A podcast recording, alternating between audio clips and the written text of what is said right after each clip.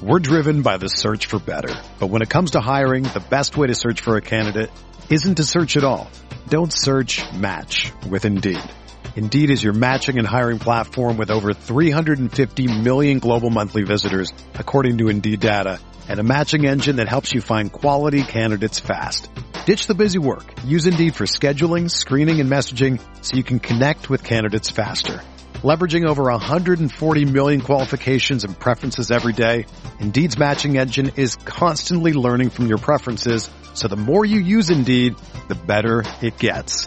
Join more than 3.5 million businesses worldwide that use Indeed to hire great talent fast. And listeners of this show will get a $75 sponsored job credit to get your jobs more visibility at Indeed.com slash BlueWire. Just go to Indeed.com slash BlueWire right now and support our show by saying that you heard about Indeed on this podcast. That's Indeed.com slash BlueWire. Terms and conditions apply. Need to hire? You need Indeed. Without the ones like you, who work tirelessly to keep things running, everything would suddenly stop. Hospitals, factories, schools, and power plants, they all depend on you. No matter the weather, emergency, or time of day, you're the ones who get it done. At Grainger, we're here for you with professional grade industrial supplies. Count on real-time product availability and fast delivery. Call clickgrainger.com or just stop by. Grainger for the ones who get it done. This podcast episode is brought to you by Coors Light. These days, everything is go, go, go. It's nonstop hustle all the time. Work, friends, family expect you to be on 24-7. Well, sometimes you just need to reach for a Coors Light because it's made to chill. Coors Light is cold lagered, cold filtered, and cold packaged. It's as crisp and refreshing as the Colorado Rockies. It is literally made to chill. Coors Light is the one I choose when I need to unwind. So when you want to hit reset, reach for the beer that's made to chill. Get Coors Light in the new look delivered straight to your door with Drizly or Instacart. Celebrate responsibly. Coors Brewing Company, Golden, Colorado.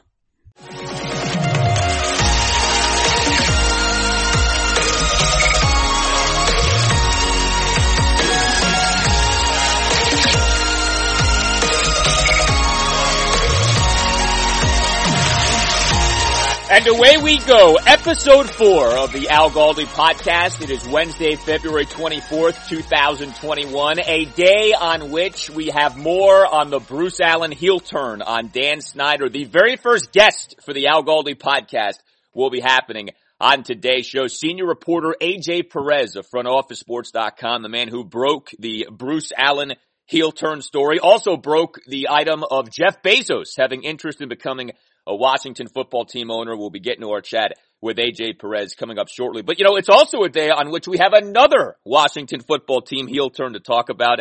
Alex Smith at two. Alex A.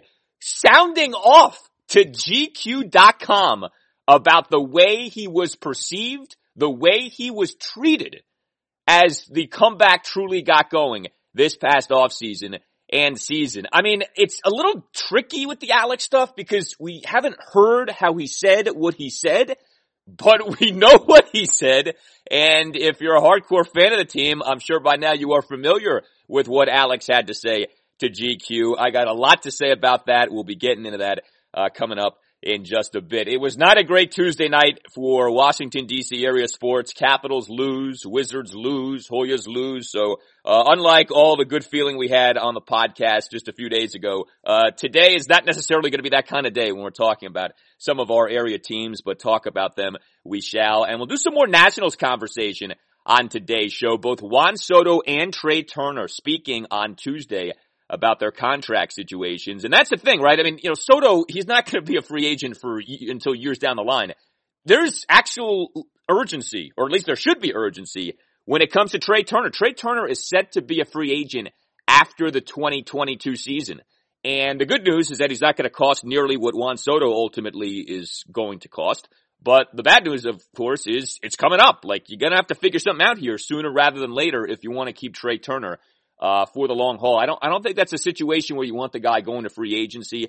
I think you want to try to lock him up and lock him up now. And hopefully the Nats are uh, in the midst of trying to do that. You can hit me up on Twitter at Al Galdi, as so many of you have. You can email me, continue to get a lot of great emails uh, regarding what we discuss on this podcast and regarding the podcast in general, the Al Galdi podcast at yahoo.com. We don't like to bring you down on this podcast, but of course we can't not acknowledge the massive news in sports on Tuesday. That was this Tiger Woods accident. Uh, Tiger is recovering from lengthy surgery to repair what a doctor said on Tuesday night were significant orthopedic injuries to his right lower extremity. Uh, he was in a single car rollover crash on a steep roadway in a Los Angeles suburb. And, you know, as this thing was developing on Tuesday, I mean, first of all, you know, it's like classic Twitter, classic social media, classic modern news cycle of everybody is speculating about everything. And you know, for a while it was like, well, he was removed with the jaws of life. And then it turned out, well, no, actually he wasn't removed with the jaws of life. You know, you had all kinds of people talking about, well, was he high? You know, was he all pilled up in terms of getting in this single car accident? Well, no, there were no signs of impairment at least according to the authorities, at least according to what we know right now. Now, was he speeding? That we don't know. And that is something that's certainly going to be looked into because this apparently is an area where a lot of people do tend to speed. But, you know, seeing the footage of the car and of the wreck, I mean, initially, you know, we didn't know exactly what the injuries were. It was worrisome. Like, you didn't know if he was going to live or die, like, just to put it bluntly. And it, I don't know about you, I had a lot of sort of like flashbacks to that January day 2020 when Kobe died. And, you know, this is an all-time great athlete and you have this situation where you literally are like, is he dead? I mean, what are we talking about here?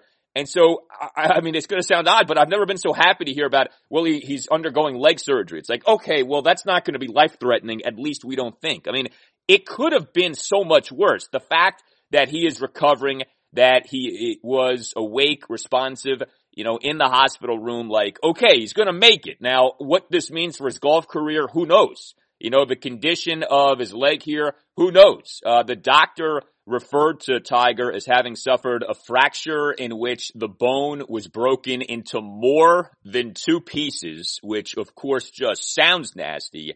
And also that this was an open fracture situation. Open meaning a break in the skin. So it does not sound good. Like I said, we have no idea what this is going to mean for Tiger, the golfer, long term. But the guy's alive, you know, and he did not suffer like some kind of neck injury or spine injury or skull fracture, you know, brain damage. I mean, like this could have been so bad.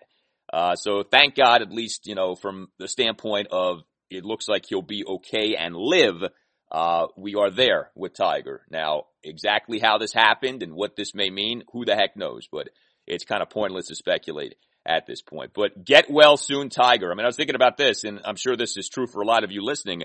Tiger Woods is on the short list of the greatest athletes of my lifetime. I mean, I, I think about myself, right? I, I would say, I mean, I'm 41, so I'd say Michael Jordan, Tom Brady, Tiger Woods. Like, boom, right there. Three most prominent, most successful athletes of my lifetime. Like he's on that list and he may not be number three. You know, I mean, there's certainly a discussion there. So get well soon, Tiger, from the Al Galdi podcast and from everyone listening to this podcast right now. I feel safe in uh, speaking uh, for all of you when it comes to that. All right. Uh, I love some of the things I get from you guys and principal among them was this on Tuesday. Tweet from a man, Eric. How you gonna go through a Wizards Lakers recap and not use the LeBron James soundbite. Come on, man. More effects. Email from Joe on Tuesday. I know this might be a big ask, but in your wizard segment, I kept waiting for your LeBron James soundbite. One of my favorites. I love it. You guys are calling for your own sound bites. That is outstanding. That is outstanding. And you know what? Shame on me for not making usage of my Bron Bron soundbite in talking about that glorious Wizards win at the Lakers. So, especially with the Wizards having lost late Tuesday night at the Clippers, why don't we go ahead and do this right, right now? Because it was the previous night, Monday night, that the Washington Wizards won five straight for the first time since January, February 2018. And it was a victory at the reigning defending champion Los Angeles Lakers, who just happened to have on their team LeBron James. LeBron James. As in the king. LeBron James. As in Bron Bron. LeBron James. As in Latravel.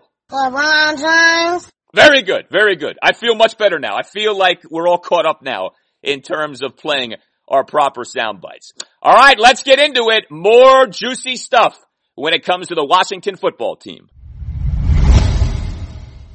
So if you listen to episode two of this podcast, the Monday installment of the podcast, I gave to you my five offseason quarterback commandments for the Washington football team. Commandments that were delivered to me from the heavens. And the first offseason quarterback commandment for Washington that I proclaimed was thou shalt part ways with Alex Smith.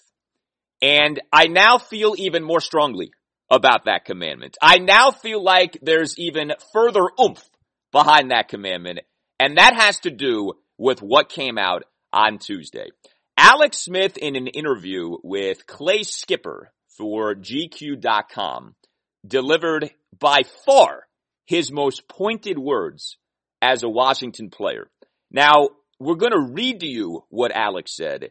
There is no audio, at least publicly available audio of what Alex said. I do think that that's significant because how you say what you say matters a lot with this stuff. So we are kind of limited in terms of interpreting what Alex was truly trying to get at. But let's be honest, with some of this, I mean, I don't know how much interpreting you really need to do. So here's the crux of what Alex had to say in terms of what we're getting at here. So regarding the comeback, Alex Smith said, and I quote, so there was a very small group of people that actually thought that I could do this. I think the rest of the world either doubted me or they patronized me. Yeah, that's really nice that you're trying. When I decided to come back, I definitely threw a wrench in the team's plan. They didn't see it, didn't want me there, didn't want me to be a part of it, didn't want me to be on the team, the roster, didn't want to give me a chance. Mind you, it was a whole new regime. They came in, I'm like the leftovers, and I'm hurt, and I'm this liability. Heck no, they didn't want me there. At that point, as you can imagine, everything I'd been through, I couldn't have cared less about all that. And then in the transcription of the interview, bracketed is the italicized laughs. So he's saying this and he's laughing, alright? But continues Alex. Whether you like it or not, I'm giving this a go at this point. I mean, they tried to put me on PUP, which of course is the physically unable to perform list, for two weeks. Then they tried to IR me. I felt like I still hadn't had my fair shake at that point. I wanted to see if I could play quarterback and play football, and I feel like I hadn't been given that opportunity yet to find that out. It's like getting this close to the end line of a marathon and they're telling you that you can't finish the race. It's like, F that. See, if I was cursing on the podcast, I would have said the actual word, which he said in the interview. But no, we'll just say F that. I'm finishing this thing. At least I'm going to see if I can. So I'm thankful we worked through all that stuff, but no, it wasn't like open arms coming back after two years. Like I said, new coaches, new faces, and I think I definitely surprised a lot of people that never thought I would even be trying it. End quote. So like I said, there is some wiggle room for, well, you know, there's the part where he laughs and you do like to hear how he says what he says. But with some of this stuff, I mean, come on. I don't know how much interpreting you really need to be doing. I mean, he says early in this passage that I just read to you, they didn't see it, didn't want me there, didn't want me to be a part of it, didn't want me to be on the team, the roster, didn't want to give me a chance. I mean, you know, that's pretty blunt and upfront and pretty clear what he's trying to get across when he says that. Later on in the passage, he says, no, it wasn't like open arms coming back after two years. So this is a shot. I, I, mean, I don't think there's really any wiggle room with that. Okay. We can debate like the degree to which this is a shot, but this is a shot and it's a shot at Ron Rivera. Okay. Now he doesn't say the name Ron Rivera, but you know that's who he's talking about. There was no Martin Mayhew. There was no Marty Hurney. There was no Chris Polian. Like this was Ron's show at this time last year. It was Ron and his coaches, you know, and, you know, Kyle Smith was a part of things, but Kyle Smith wasn't making the decision on Alex Smith and whether he was going to be on the roster or how he was going to be on the roster in terms of would it be IR, would it be pup, would it be the active roster. That was Ron. That was all Ron. Alex right there, point blank period, is taking a shot at Ron. And we're not used to this with Alex, right? I mean, Alex is one of the most polite, politically correct, you know, comes across as nice guys as you'll ever see. And this really is a departure from the Alex that we've come to know. I mean, there's no question about that. So just like that part of this certainly stands out. This shot that Alex took at Ron Rivera in this interview with GQ. Now, specific to what Alex is complaining about, all right, and I'll, I'll get to the Alex Ron dynamic more on it in just a moment here. But specific to what Alex is complaining about, i.e., you know, they didn't really want me here. They didn't want me to be a part of this. It wasn't like open arms coming back after two years. I do think this is one of these situations in which both sides can be right. I don't think this has to be a scenario where you're like, well, boy, Alex is so right and Ron was so wrong. Or vice versa. And Alex really needs to just shut up because Ron was 100% right. I can understand totally where each side of this was coming from. Okay. If you're Alex, you are an uber competitive athlete. You are very much a driven, goal-oriented person. We all know that the high-level athlete loves to do the thing where it's me against the world and, you know, my back's against the wall and you're all against me and I'm going to prove all of you wrong. And so I think there's a big part of that going on here with Alex Smith, alright? I mean, never forget the famous story of Michael Jordan making up a diss by LaBradford Smith in order to torch LaBradford Smith and the Bullets many years ago. Like these high level athletes they're sick in the head. They'll come up with anything to motivate themselves. So I can understand Alex instead of trying to look at things from the Washington football team's perspective, simply saying, well, you guys doubted me. You guys counted me out. I get that. And that's probably a big part of why Alex was able to come back because he is so driven, because he has that mindset, because he knows how to motivate himself and fuel himself and, you know, get himself up for all of the rehab work that he had to do in order to come back from the 17 surgeries on the right leg. So I can understand where Alex is coming from, but you're not paying attention and you don't have a clue if you don't understand where Ron Rivera was coming from, where the Washington football team was coming from. Here you are, you're Ron Rivera, you're a new head coach, you're taking over a complete mess that was this franchise. You're looking at a quarterback situation with extreme uncertainty, you know, with a guy in Dwayne Haskins who, yes, did end his rookie season with back-to-back quality performances, but there was still a lot to be determined with old Wayne Wayne as we went into that 2020 offseason. You didn't know what you had to any extent beyond Dwayne Haskins uh, at the quarterback spot. And you looked at Alex Smith and you were like, well, he's coming off this horrific right leg situation. The last season in which he played 2018, yeah, the record was good, but his specific performance, his personal performance really was not. I mean, what are we supposed to do here? Count on this guy? especially when you consider the sizable cap hit that he possesses. So I get where Ron was at. Okay. And remember how it went with Alex. It's very easy to forget the specifics in terms of the timeline of the Alex recovery. Okay. So late July, Washington put Alex on this active, physically unable to perform list. The next day, Ron Rivera during a Zoom press conference said that Alex had not passed his football physical. So as recently as late July, early August, Alex could not pass his physical. So what is Ron supposed to do? Say, nah, that's okay. He'll be good to go. Like, no. 17 surgeries on the right leg can't pass his physical. Like, yes, Ron is not, eh, not going to be all gung ho about Alex playing it. Yes, Ron is going to have doubts about Alex being a part of the team. Now, to Alex's credit, right, he battled. And on August 16th, Washington activated Alex off that active, physically unable to perform list. Alex ended up making the season opening 53 man roster and then we were off and running, right? But even then, even then, the comeback was still taking place at, you know, this very deliberate pace. Alex, remember, was inactive weeks one through four of the season. Alex comes into a game for the first time in week five, that home loss to the Rams, and he looks awful in the game. Remember, right? Now it was a rainy day at FedEx Field, that's true, but remember what happened in the second half of that game with Alex at quarterback. Washington in the second half of that game, that 30-10 loss to the Rams in week five, had minus six total net yards of offense. Minus six yards of offense in the second half. Alex in that second half went four of 11 for two yards. Four of 11 for two yards and got sacked five times. Now, in that game, famously, the leg held up and Aaron Donald was on Alex's back and the leg held up. So that was the good news from that game. But the performance was putrid. And remember this too about that game. Kyle Allen was cleared to come back into the game. And he didn't. Ron kept Alex in the game.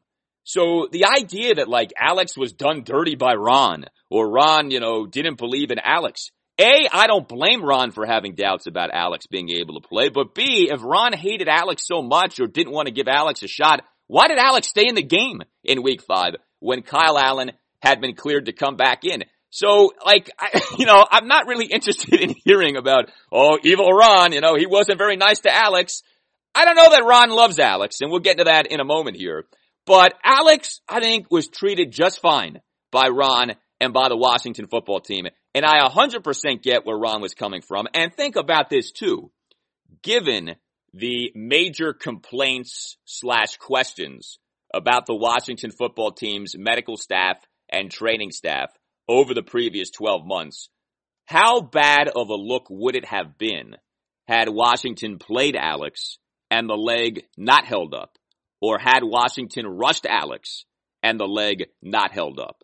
Like, I get playing the Alex Smith thing conservatively for a lot of different reasons. Okay. You're coming off the firing of Larry Hess. You're coming off all these allegations against the training staff and the medical staff from, you know, Trent Williams and Quinton Dunbar and Morgan Moses and others. And, you know, not that everything those people said is totally valid. Okay. Because we know now Trent Williams is not exactly a bastion of credibility, but there was enough smoke out there to where, yeah, you had to wonder what the heck had been going on. And, you know, they fired Larry Hess. It's not like they said, no, Larry Hess has been awesome and we're going to keep him on board. Like, no, they got rid of him. Okay. They turned over their training staff. They brought in the guy, Ryan Vermillion, who had worked with Ron Rivera for years in Carolina. So I get totally where Ron was coming from when it came to this.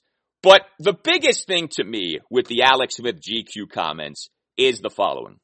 The comments to me are in no small part a result of the way that Ron Rivera has been talking about Alex Smith. And I brought this up on the Monday podcast. I actually brought this up with uh, Kevin Sheehan on his podcast this past Saturday.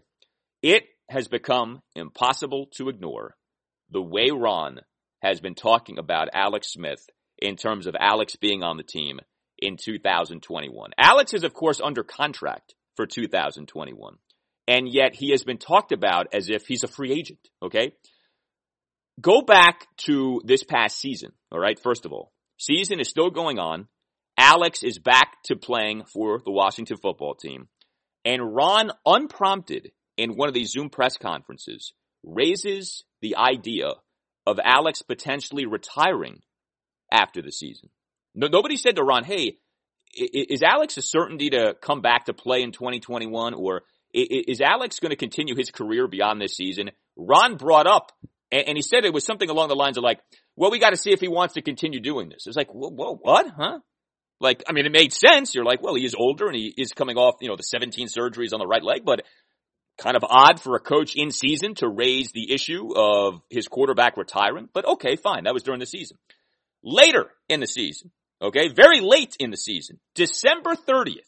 The Wednesday before the week 17 NFC East clinching win at Philadelphia on Sunday Night Football. Ron Rivera, as we are all monitoring the Alex Smith quote unquote right calf injury, all right, and we have to put that in quotation marks because it turns out that was not a right calf injury. Alex has said it was a bone contusion. But anyway, as Washington is on the doorstep of clinching the division with a 7 and 9 record, as Washington is getting ready for this big showdown at the Eagles, who of course ended up tanking in the fourth quarter uh, in that Washington win. Ron gets asked about Alex Smith, and he gets asked a question that really was an opportunity to sing the praises of Alex. I mean, it was at this point truly that Alex Smith's stock was perhaps never higher, at least in terms of the perception of him. Now, he had missed the previous two games due to the injury Um, I think there was a feeling at that point. I know I certainly had it of, man, I don't know about having him back for 2021 if, you know, this right leg is going to continue to be an issue. Although remember, Alex does insist that the right leg injury had nothing to do with the 17 surgeries. But whatever the case may be, Alex was viewed very favorably at this point. And again, you're getting ready for your biggest game of the season, a chance to clinch the division at the Eagles. Ron gets asked a question about, boy, Ron, would you, would you be here if not for Alex Smith? and what does Ron do? Ron doesn't sing the praises of Alex. No, he doesn't trash Alex, but he certainly does not say, yeah, I tell you, Alex has meant so much to our team.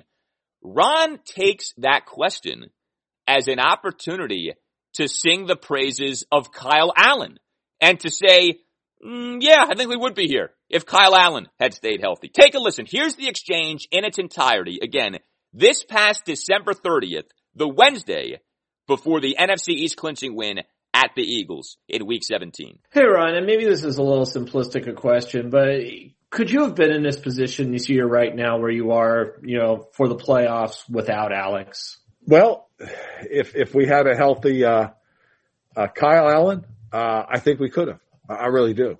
I, I think we could have. And, and a big part of the reason is, is because Kyle, you know, he, he, he's very similar in Alex in terms of his, his abilities. You know, he's got the same kind of arm.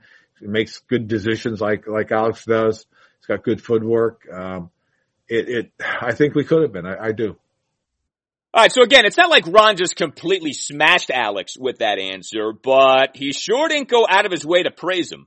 And he used a question about Alex, a question in a lot of ways designed to sing the praises of Alex, and instead sung the praises of Kyle Allen. Then came that win at the Eagles. And Alex starts and he plays for the game in its entirety and he doesn't really play that well, but he obviously ends up playing well enough.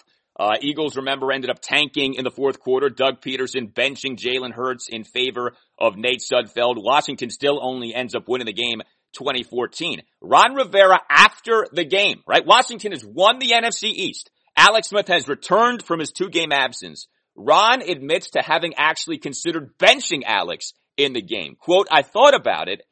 I thought it worked out well enough. End quote.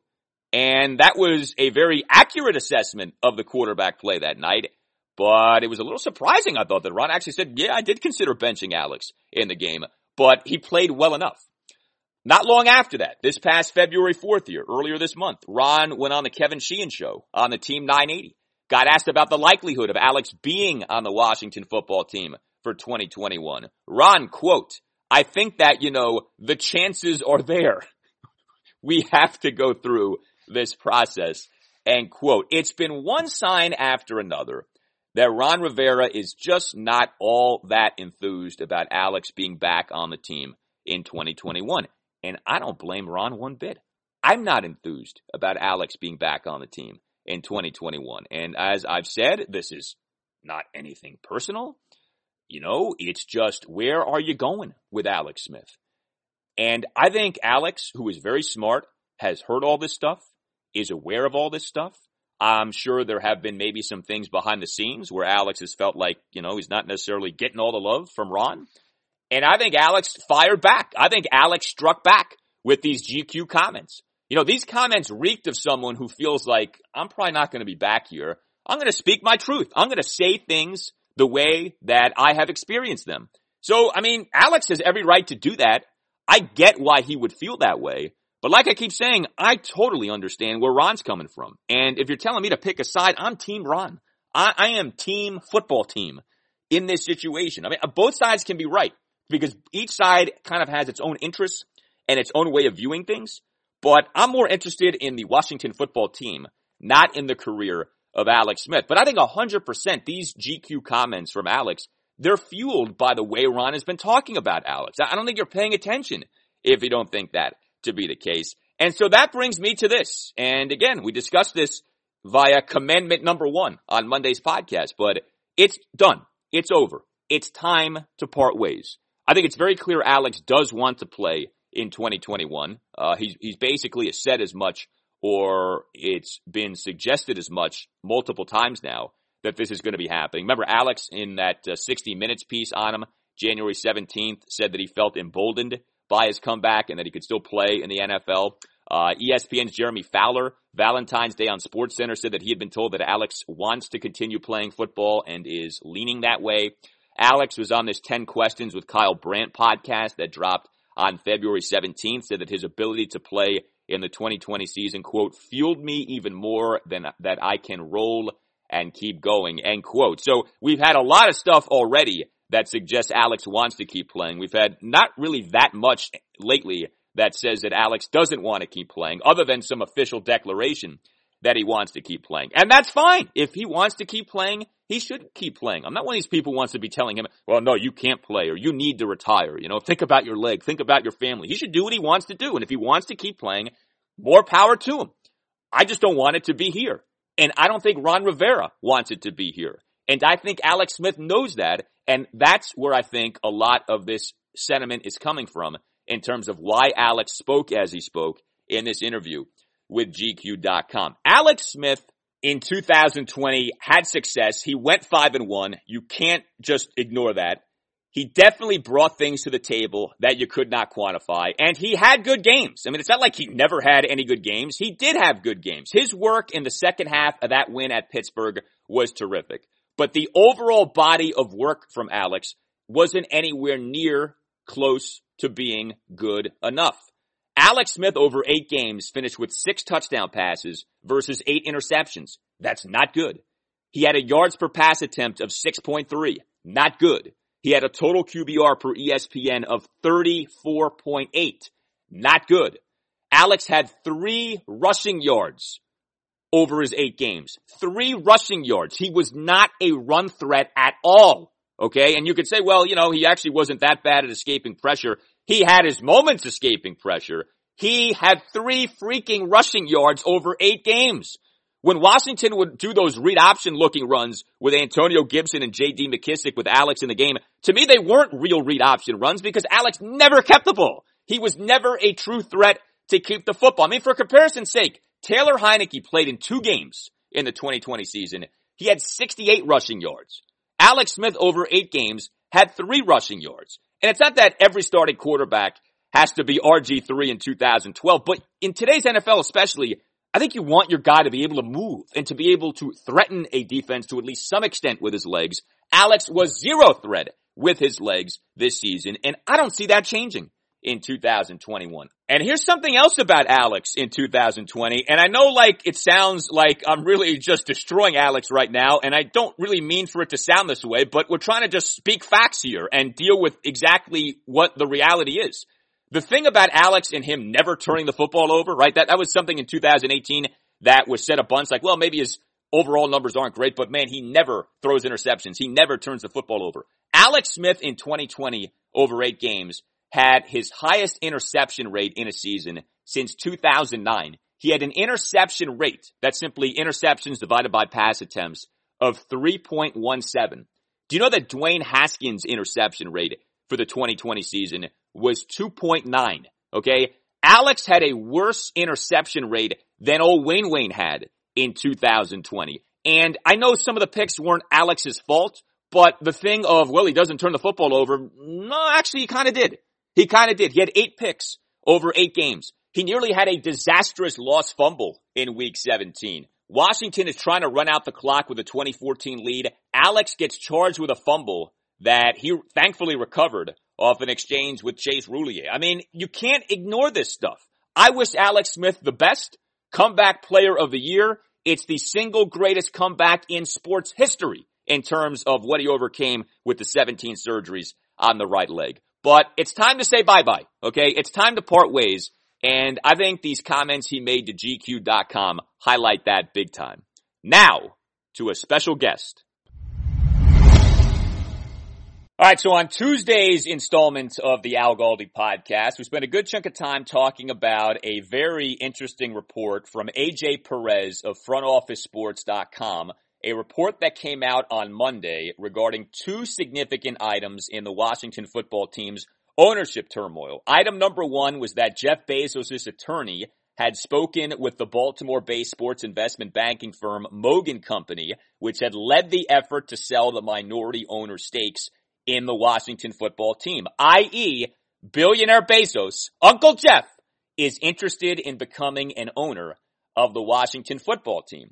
The second item in this piece was that Bruce Allen had turned heel on Dan Snyder and that the infighting with Dan Snyder on one side and the three minority owners, Dwight Schar, Fred Smith, and Robert Rothman on the other side, and the alleged smear campaign that Schar helped to fund, at least according to Dan, that Bruce Allen had been to some extent a part of all this, at least according again to Dan Snyder in court documents obtained by frontofficesports.com. Here to help us further unpack this and understand this is senior reporter AJ Perez of frontofficesports.com. And he, by the way, lives in the area. So familiar is he when it comes to all of the drama with our Washington football team off the field. AJ, it's great to have you on the podcast, man. How are you?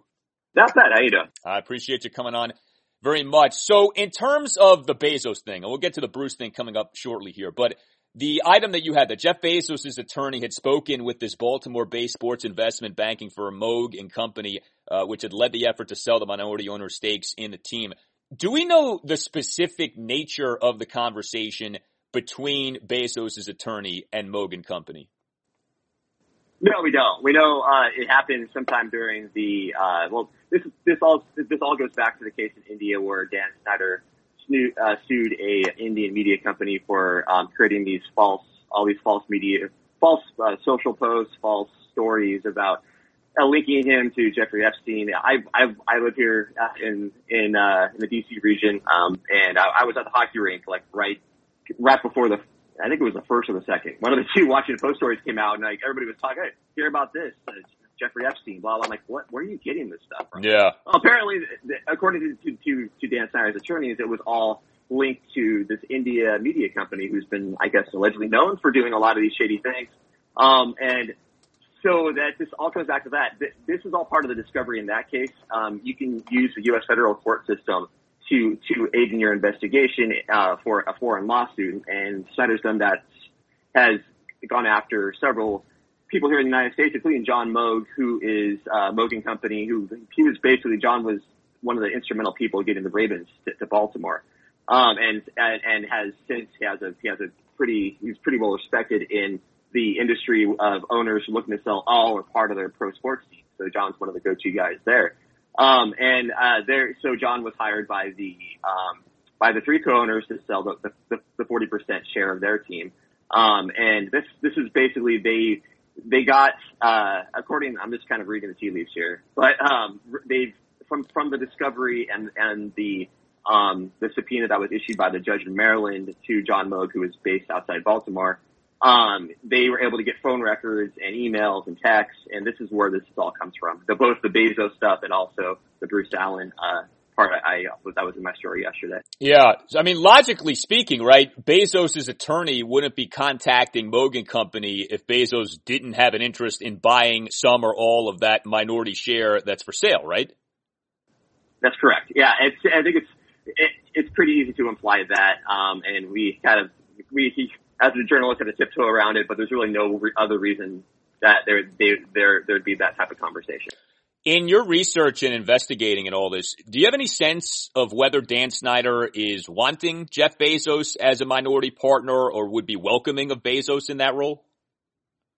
Um, if you go back to Jason La Canfora's story from November 2019, which I linked to, uh, where, where basically they said they were hanging out, they were getting, because, you know, Mike Bezos bought a huge mansion here in DC and he's renovated it, spent millions and millions of dollars. Obviously we know about the Washington Post, which he owns, and then HQ2, um, being in, in Arlington. Um, so there's a lot of things like, is this the next step?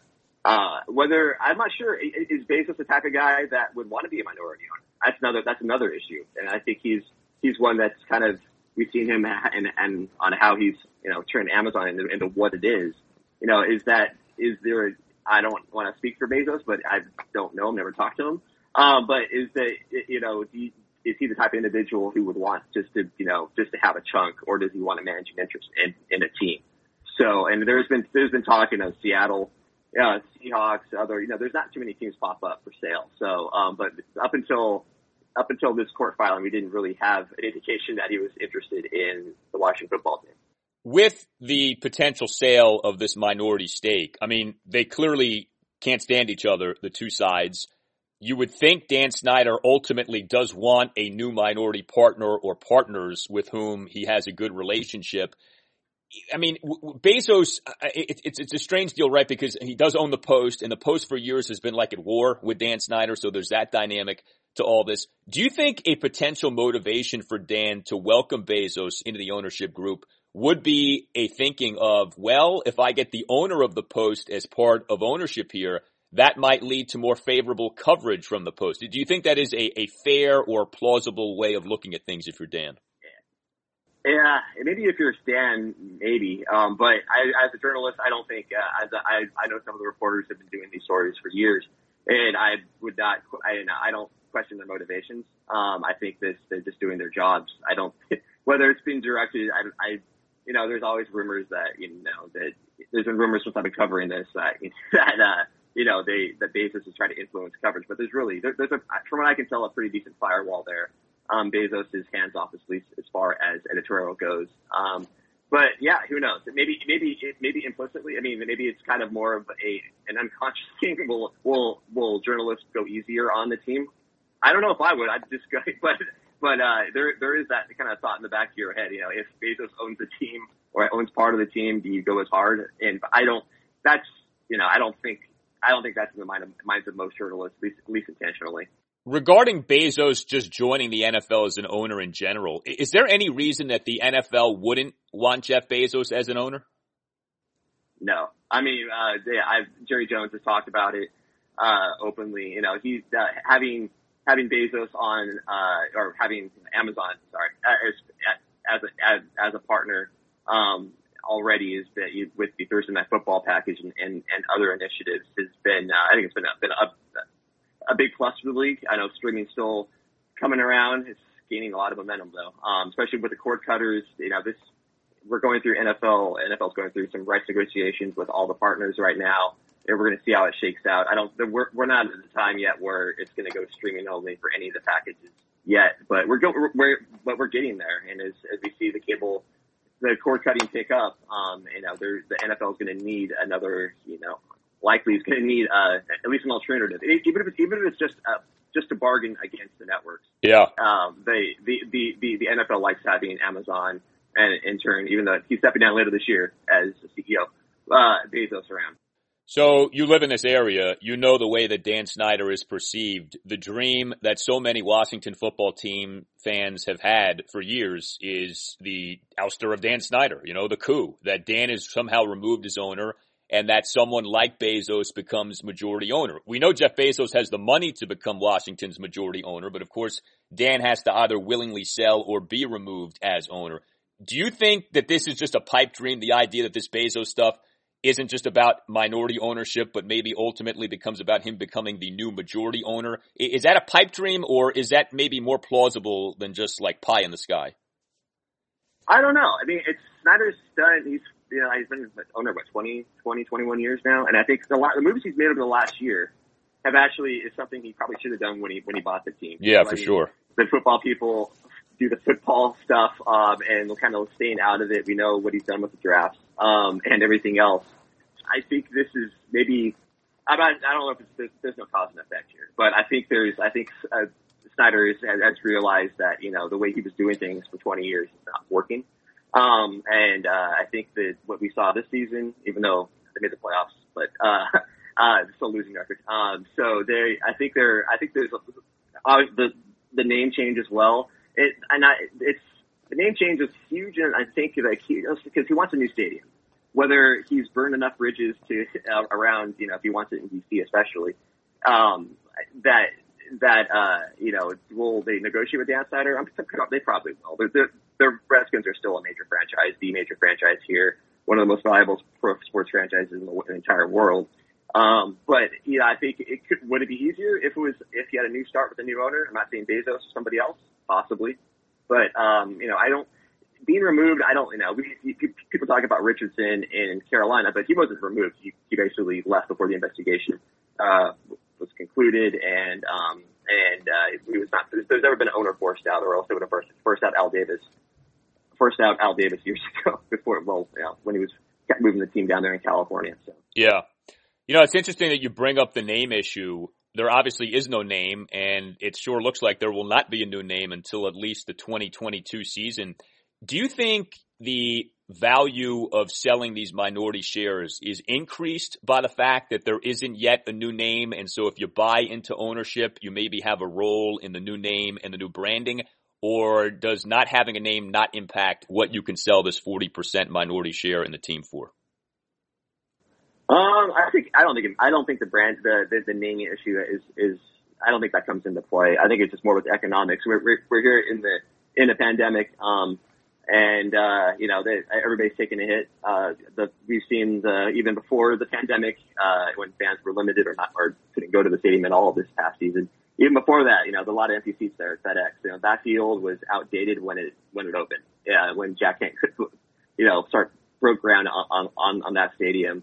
You know, lack of metro access, hard to get to, parking's awful. Um, you know, there's the traffic problem, obviously. So that's pretty anywhere in DC is pretty bad.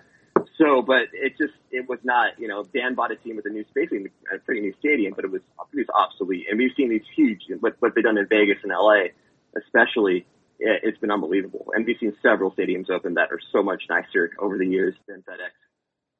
Yeah, for sure. There's no doubt about that. They've got to get that situated. Well, one more thing in terms of trying to sell this minority share, because the reporting has been that Dan isn't interested in selling. So unless he is somehow removed, it doesn't look like he will be selling. And he actually, per the reporting, stood in the way of a group of investors from California who had offered $900 million for the minority owner's 40% stake in the team. So there also is this looming thing of the four major national television contracts in the NFL coming up. And CNBC had the item that the NFL is looking to double what it makes in terms of yeah. national TV yeah. money from five billion to ten billion dollars per year, which is just incredible, but seems like it's more than doable with the way the NFL is such a force in the television industry. Do you think that is going to substantially increase the minority share to where if you're Dan, you're kind of better off kicking the can down the road and not having any sale of a 40% share for now. Wait till the new TV contracts are signed and then you can maybe get a, you know, a bonanza in terms of the buy-in from a new owner. Do you think that's at all a, a part of this?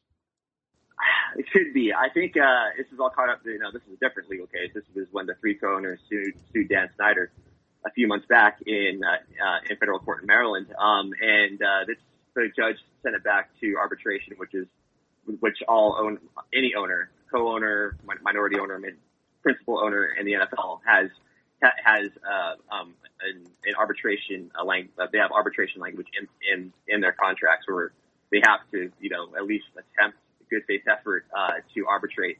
Um, so it's it's it, it's gone back to that. You know, Dan's holding that up. He has the right of first first refusal.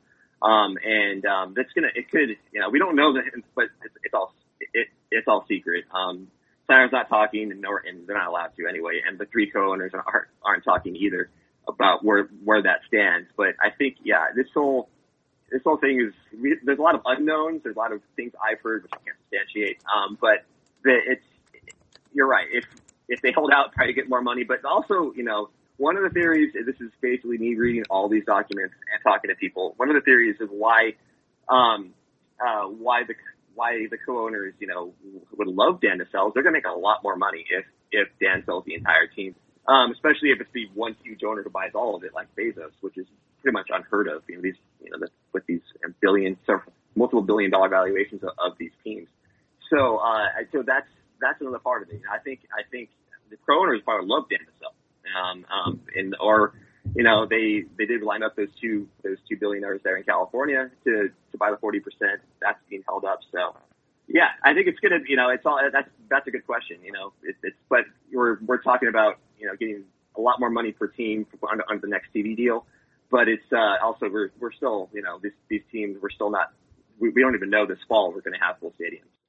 Talking with AJ Perez, senior reporter at Front Office Sports, frontofficesports.com with the major item the other day regarding the Washington ownership mess. So there was the Jeff Bezos part of this, and then there was the Bruce Allen part of this.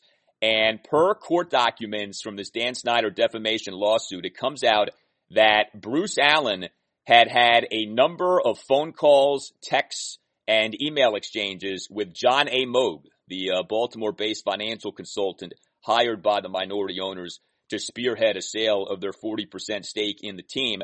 And the contention from Dan's side of things is that Bruce was a part of this effort to have negative publicity directed at Dan. It, it's a fascinating twist in all this. I mean, Bruce obviously was employed by Dan for a decade. Uh, Bruce is one of the more reviled executives in DC sports history, but there was this, you know, extreme and weird loyalty that Dan had to Bruce. Obviously, Dan ultimately fired Bruce, and there did seem to be a real cooling off of their relationship as that 2019 season went on. I, I, guess we'll start with this because again, this is a contention from Dan's side. It's not like you are reporting this. You're reporting that Dan's side is saying this via these court documents. These 87 phone calls, these uh, very many email and text exchanges between Bruce and John Moag. Does Dan Snyder know what was said in these calls and emails and texts, or does he just kind of presume that because so many of these things happened, that Bruce was in cahoots with John Moag and the minority owners? Well, this was kind of a funny thing. After the story ran, and I reached out to to Bruce uh, pretty quickly when we were, when we were about to publish. Um, I reached, I left a message at his house. Um, didn't expect a response back. But since then, um, this is I'm actually still verifying this. By the time this podcast hits, it'll probably be I'll probably have it nailed down. Um, at Moag, Moag and Bruce Allen go back uh, a couple a couple decades. Um, they actually, uh, from what I understand, um, and I'm getting this verified, they actually um, John Moag was an expert witness um, when Bruce Bruce uh, was with the Oakland Raiders um, when the Raiders were being sued by um, the Oakland Alameda County. Oh, really? Over, yeah. So that this is where it started, and I, you know, I'm still trying to verify that. I, I have, I have, I have court records that list Moag, and you know, being being an expert witness. Um, at, at the same time, um, uh, Bruce Allen was was uh, an executive with the Raiders. So that's kind of you know they whether I'm trying to trying to figure out how close they were because they this relationship from my from what one of my tipsters told me is has gone back you know a long time and they've kept in kept in touch. Now whether it picked up after he after he got fired in December 2019 and as we saw you know 22 plus hours of conversations from January 2020 until uh, November uh, mid November of last year you know that where who knows but there if they exchanged texts and emails I think I you know I think uh, there's that's probably likely they they if they talk this much, I'm sure they text, and I'm sure some of the stuff was uh, you know about about Dan. I mean, it's just it's just it's just a, it's just a guess, but I guess pretty much a a, a logical it would be a, a fairly good guess on my on, on anyone's part. Do we know though via the documents what was said in these exchanges, or just that these exchanges took place? Just that they took place. Uh, all the, the there were there was an email exchange and a text exchange but we know Moag was texting, texting and emailing somebody. We didn't, they redacted the part of who the recipient or who the other person was in the, in the conversation, both the text and the email. So there's really no way to tell who he was talking to.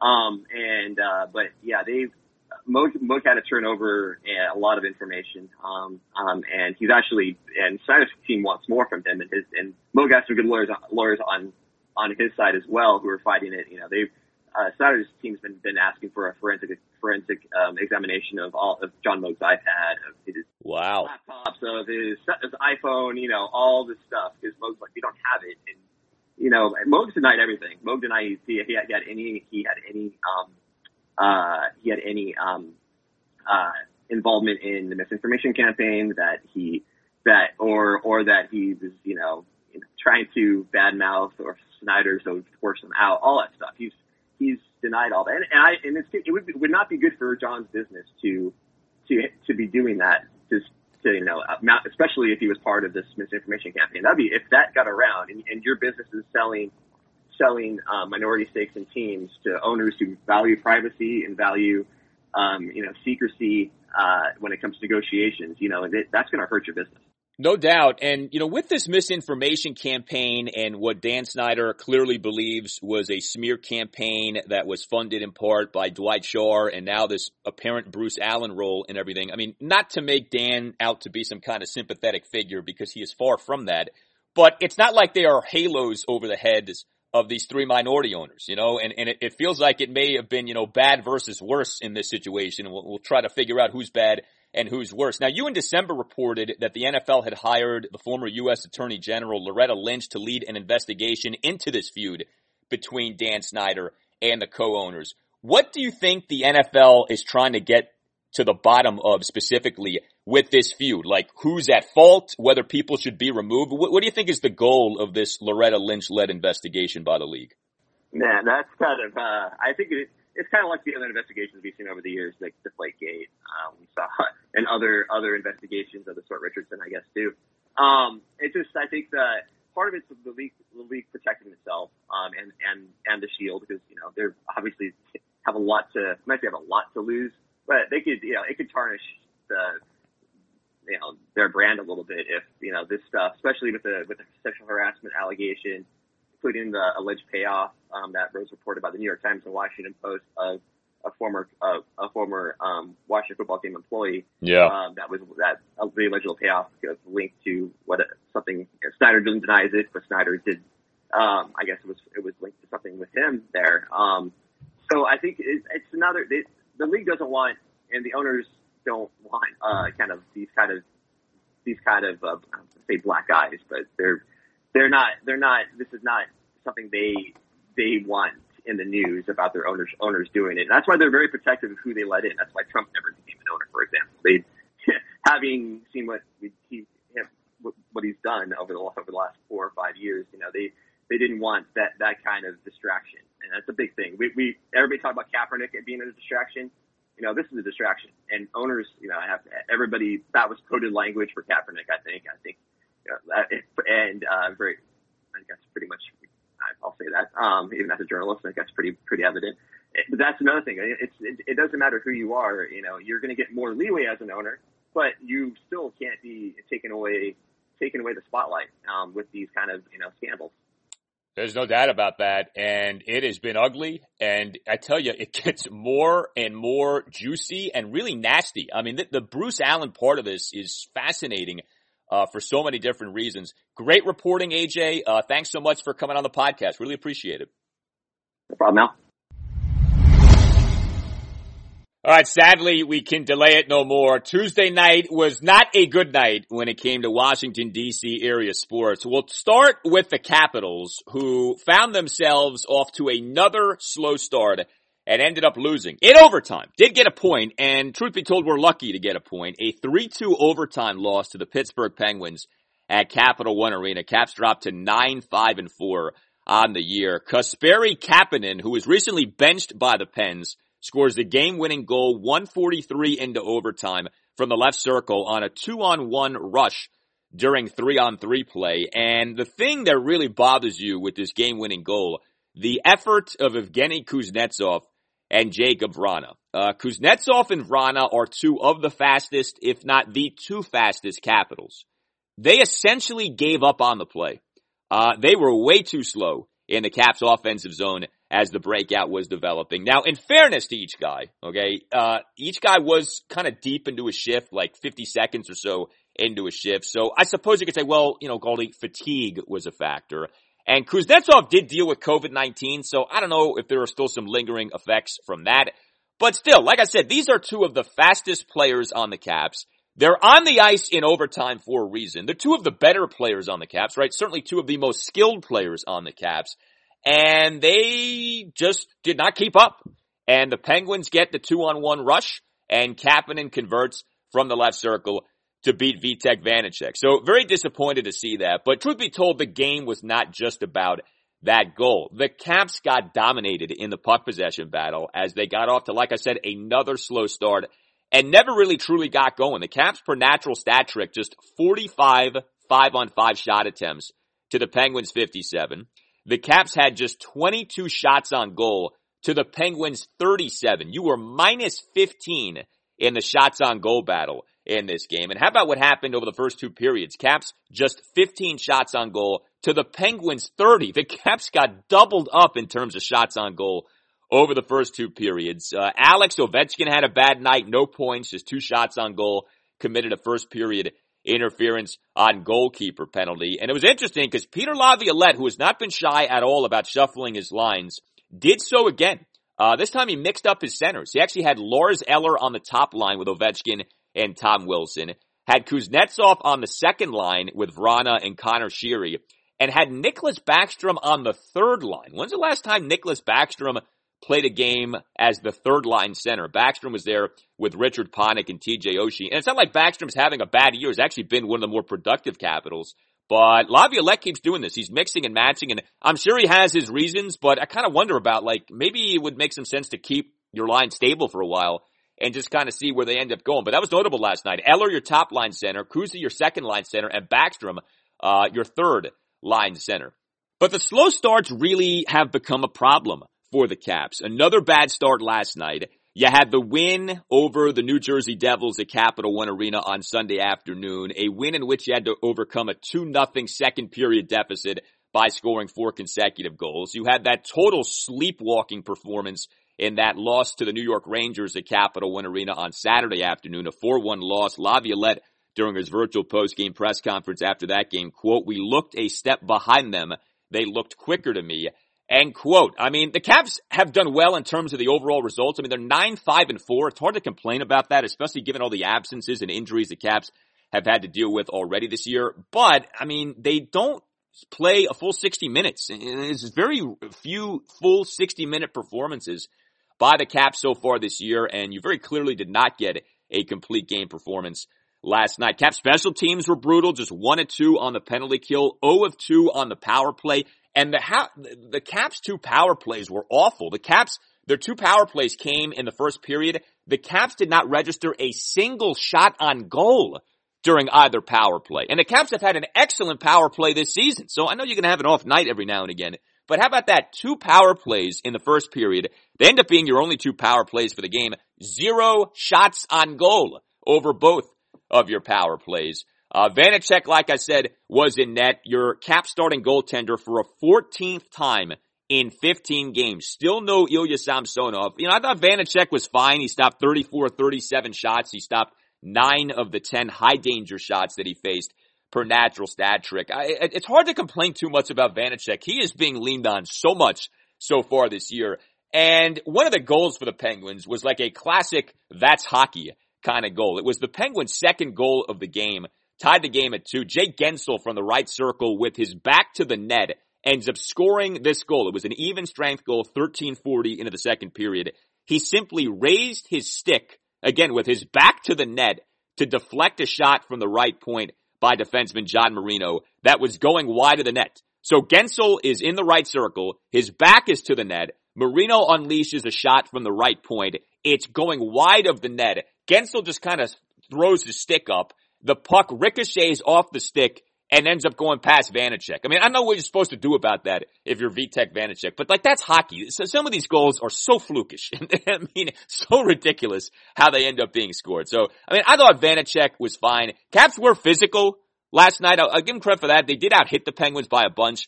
31-15, but got to get off to better starts and got to generate more offense. That's been an issue too. They're not generating as much offense, the Caps, as you know they're capable of uh, putting forward. But again, nine, five, and four, it, it, it, you can't be that angry about things. And you get another shot at the Pens. Caps are home to Pittsburgh Thursday night at seven.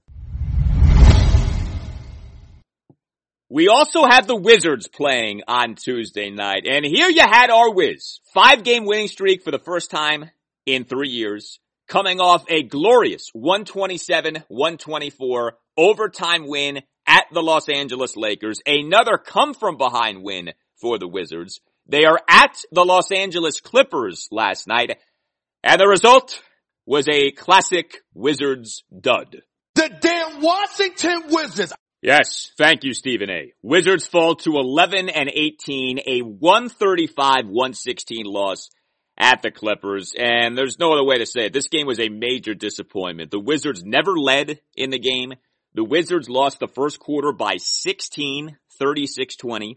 The Wizards in the second quarter trailed by 24 points. Now, Wizards did rally, did get to within five at 99-94 at the end of the third quarter, but they then allowed the Clippers to go on a 33 16 run. The Wizards defense was back to being atrocious. Clippers end up putting up 135 points on 57.4% shooting, including 19 of 38 on threes. The Wizards wilted in the fourth quarter, lost that fourth quarter by 14, 36-22. How about this in the fourth quarter? Clippers in the fourth, 8 of 12 on threes. Wizards in the fourth, 0 for 3 on threes. Not good. The damn Washington Wizards.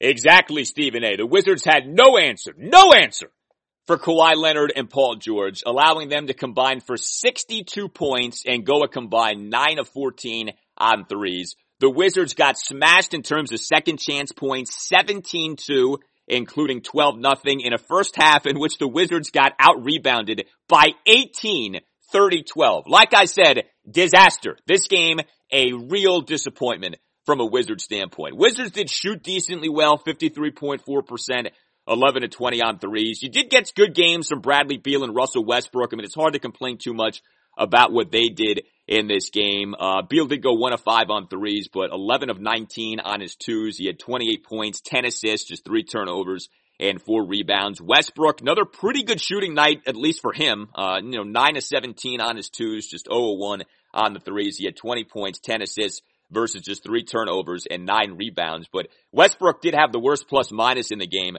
at minus 26. And all these guys were part of a defensive effort that wasn't anywhere close to good enough. Now look, playing at the Lakers and then at the Clippers, same arena, I get that, but back to back nights, that's one of the more difficult back to backs you're gonna have. The Clippers, as we speak, on this Wednesday morning, second in the Western Conference at 23 and 10. The Lakers are third at 22 and 10. So those are two really good teams you faced over the last two nights. But it's just like, okay, the Wizards were 3 and 12.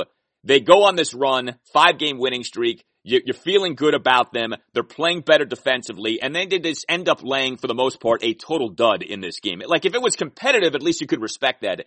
In, a lot of ways, too much of this game wasn't competitive. And so to me, that was disappointing. Uh, a positive, in addition to Beal and Westbrook, was Mo Wagner. Uh, I've mentioned this. Scott Brooks has tinkered with his lineup to where Wagner and Garrison Mathews now are starting game in and game out. They don't both necessarily play a lot, but they are starting. Wagner actually did end up playing a decent amount last night, and he played well. You know, Wagner's capable. He, Brooks, he's kind of, he kind of falls in and out of love with Wagner, but Wagner in this loss to the Clippers, 21 points on 8 of 13 shooting, 7 rebounds, 5 assists versus no turnovers, and he did all this in just 25 minutes, 5 seconds of playing time. And Wagner was very good in the third quarter. Wizards, like I said, they did rally and they won that third quarter by 12 at 39-27. Wagner in that third quarter, 13 points on 5 of 7 shooting, 4 assists, no turnovers, and 4 rebounds. So it was good to see that. But, you know, something like Davis Bertans. I mean, again, it's, it's largely a nothing game for Bertans.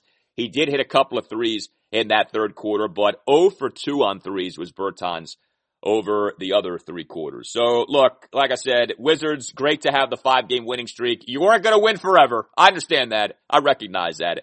Uh, Wizards continue the venture out west Thursday night at Denver at nine. Oh, by the way, one other thing with the Wizards, okay? And at, at this point, he's become largely a forgotten person, but Troy Brown Jr., who the Wizards remember took with the 15th overall pick in the 2018 NBA draft, that same Troy Brown Jr., three minutes, 57 seconds of playing time off the bench last night, snapping a run of four consecutive DNP CDs. Don't lose sight of this. The Wizards appear to have completely blown it with this 2018 first round selection of Troy Brown. The last first round pick for Ernie Grunfeld as Wizards executive, not shockingly, not working out, at least not so far. The damn Washington Wizards. All right, one more loser in our trifecta of DC sports losers on Tuesday night, and then we'll get to some Nationals conversation. The Georgetown Hoyas lost again. Uh, Hoyas fall to seven and eleven overall, five and eight in a Big East, 70-57 loss to UConn at McDonough Arena. The game was tied at 44 more than nine minutes into the second half. The Hoyas then allowed UConn to end the game on a 26-13 run. And this to me is one of the real frustrating things about this Georgetown team. This Hoyas team, it's not like it sucks. Georgetown is in these games, and it's just that Georgetown doesn't win enough of these games, and Georgetown tends to like wilt as these games go on. Last night's game is a perfect example of that. If you recall the loss to then number three Villanova on February 7th, the Hoyas in that game, and again, this is against the number three team in the country at the time. The Hoyas lead deep into the second half at 67-66, then get outscored the rest of the game 18-7 and end up losing at Nova 84-74. Like that could have been the win of the season for Georgetown. They're up by one again deep into the second half and end up ending, getting outscored by 11 over the course of the rest of the game. There was the loss at Butler on January 6th, 63-55. Hoyas in that game blew a nine point second half lead. Were up 47-38, then got outscored the rest of the game 25-8, including allowing Butler to end the game on a 10-0 run. I can keep going. There was a loss to Marquette at McDonough on January 2nd, 64-60. Hoyas in that game blew an 18 point second half lead. They led with less than 10 minutes left in the second half by 15, then got outscored the rest of the game 27-8. These games are winnable. It's not like Georgetown gets smashed game in and game out. Georgetown just doesn't close the deal. And I'll tell you something else about last night. Hoyas got demolished inside. Actually held UConn to just 2 of 11 on threes, but the Hoyas in the paint got outscored 50-24. The Hoyas had nine offensive rebounds to UConn's 18, and the Hoyas got carved up by the UConn point guard, RJ Cole, a name that should sound familiar to those of you who know your DC hoops because RJ Cole was a stud at Howard for a couple of seasons. He was the MEAC Rookie of the Year 2017-2018. He was the MEAC Player of the Year 2018-2019. And he's a really good player now for the Huskies. RJ Cole last night against the Hoyas, 8 of 14 on twos, 17 points, 7 assists, no turnovers, 5 rebounds, and 6 steals. It was a rough night for Georgetown defensively, and it was a rough night offensively. Georgetown goes 4 of 19 on threes, 3 Hoya starters, Jahvon Blair, Jamorko Pickett, and Dante Harris, a combined 2 of 16 on threes. So look, Georgetown to me at this point is all but done when it comes to the NCAA tournament. I mean, you never know what happens in the Big East tournament. That's true. But, you know, Patrick Ewing is 0-3 in Big East tournaments as Hoya's head coach. Georgetown has three regular season games left. Uh, Hoyas are at DePaul Saturday at noon, but it's too bad because you feel like with the Hoyas there is talent. You feel like there is opportunity, but you're staring right now at yet another NCAA tournamentless season. This is Patrick Ewing's fourth season as Hoya's head coach. It's almost certainly going to end up being a sixth consecutive season in which Georgetown doesn't make the NCAA tournament. The Hoyas last made the NCAA tournament in 2015. It's 2021. I mean, it's been a while since the Hoyas have made the NCAA tournament. And, you know, it's funny. It's like the old Cinderella song. Don't know what you had until it's gone. A lot of complaints over the years about John Thompson III and the Princeton offense and all these early ousters from NCAA tournaments. And I get some of the complaints, but Georgetown at one point made the NCAA tournament eight times in 10 seasons under JT3. Eight times in 10 years. You're now right on the doorstep of not making the tournament for a sixth consecutive year. Some happier thoughts for you as we close out our Wednesday installment of the Al Galdi podcast. National spring training continues in West Palm Beach, Florida. We on Tuesday had the first full squad workout of national spring training and you had near 100% participation. Uh, Max Scherzer was not a participant as he deals with his ankle injury. Uh, two other pitchers were waiting to be cleared to join camp. Uh, two relievers, Javi Guerra and Jeremy Jeffress, who we talked about on Tuesday's podcast. Jeffress was just signed to a minor league contract with an invite to spring training. Maybe the most significant thing though from that spring training on Tuesday was both Juan Soto and Trea Turner speaking. They had their first Zoom press conference sessions with reporters at spring training. And a big time topic with each guy, of course, was the contract situation. We talked a lot on Tuesday pod, Tuesday's podcast about the Juan Soto scenario and how it's impacted or at least should be impacted by what the San Diego Padres have done with their shortstop, Fernando Tatis Jr., the mega extension for him, 14 years, $340 million. Tatis, like Soto, entering his age 22 season. Here's what Soto had to say in terms of the prospect of signing a Tatis-like contract. Quote, for me, I was really happy for Tatis. I just congratulate him and everything. For me right now, I just try to come here and play baseball. I don't think about any of that. Anytime I come to spring, my mind is on baseball. I try to get my body in shape, get ready, and try to win another championship. End quote. Translation, I ain't telling you nothing. My agent is Scott Boras, and I'm gonna head to free agency. The Nationals have got to come correct with Soto, like I said on Tuesday. And if they ever want to sign him to some Tatis-like deal where you buy out a bunch of the free agency years, you know, you pay a ton of money now in order to avoid potentially losing the player later or having to pay even more money later. You're gonna have to give him something like what Tatis got, maybe even more than what Tatis got. I mean, it's tricky because Tatis is a better defensive player than Soto, does play a more premium defensive position as compared to Soto. So I don't know how much above 340 million you should have to go, but you're going to have to be in that neighborhood. You're going to have to be at 300 million dollars plus to get a Juan Soto deal done.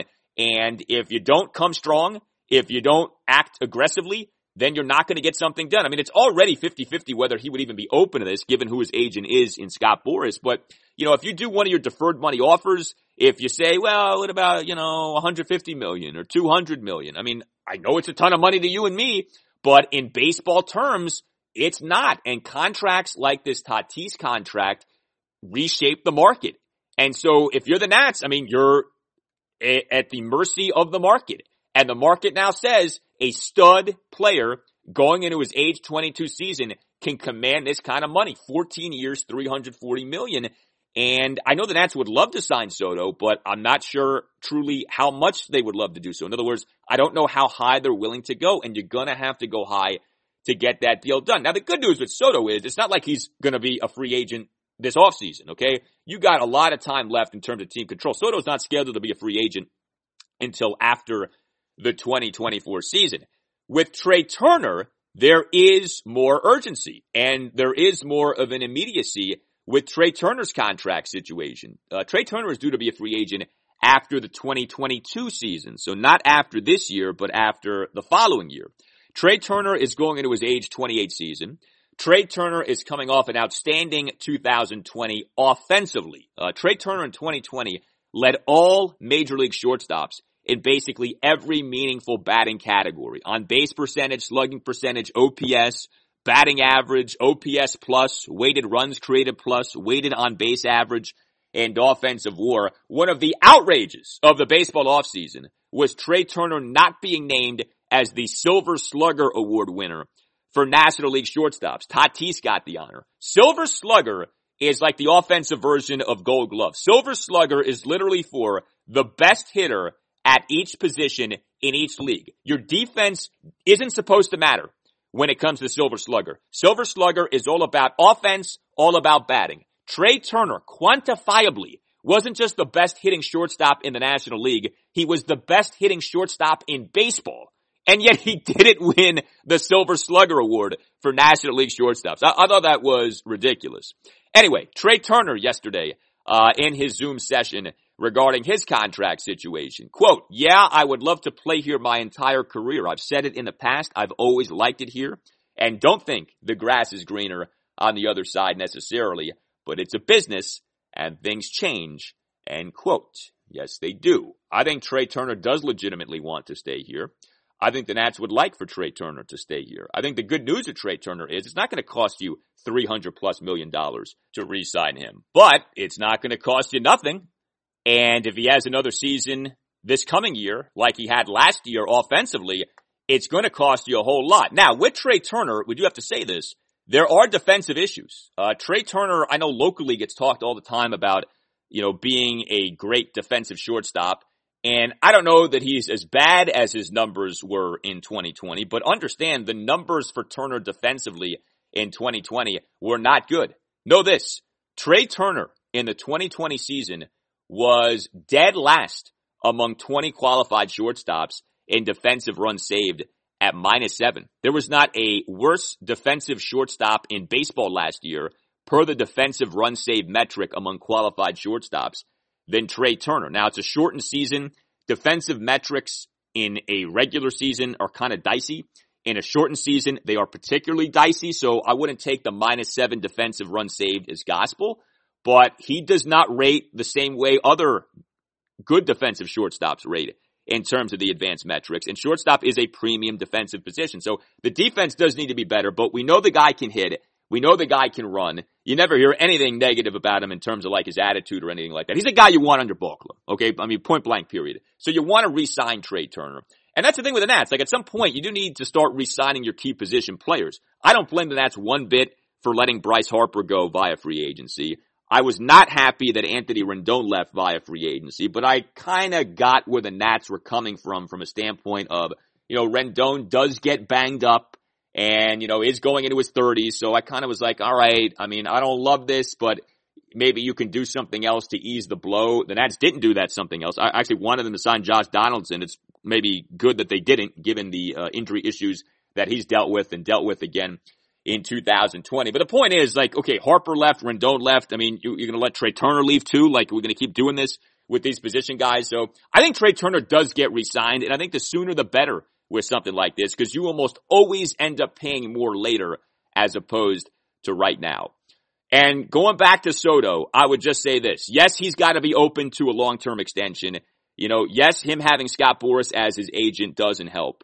But as the great financial philosopher, the million dollar man Ted DiBiase said many years ago, everybody has a price. And everyone, everyone has a price for the million dollar man. exactly. Everybody has a price. So to whatever extent it is unlikely that Juan Soto agrees to a Fernando Tatis long-term extension. You know somewhere there is some number that will make Soto and Boras say yes.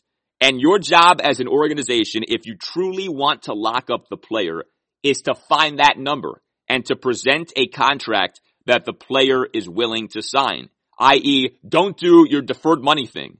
Come correct, come aggressive, be upfront, say, we want you here, we want to lock you up here, and we're willing to commit to you for years to come. And it doesn't have to be a 14 year deal. It can be, you know, a 12 year deal. It can be a 10 year deal. It could even be something like a six year deal that only buys out a few free agent years for Juan Soto. But there is some term and there is some amount of money that gets a deal done and that ensures that Juan Soto is here at least a few years into his free agency years. And I would love to see the Nats come hard and try to get that done. It's what a lot of the good organizations are doing in baseball these days, and the Nats are more than capable of doing this. Never forget, the Lerners are the richest ownership group in Major League Baseball. When it comes to finding that price, and there is a price, there's always a price. Everybody has a price. And everyone, everyone has a price for the million dollar man.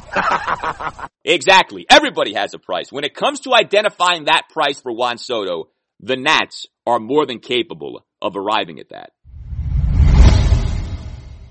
All right, that will do it for you and for me for now. Keep the feedback coming at Al Galdi on Twitter. You can email me the Al Galdi podcast at yahoo.com. Don't forget to subscribe, rate, and review if you haven't already. I appreciate the support so much. We have momentum with this podcast.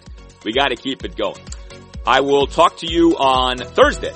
Have a great rest of your Wednesday.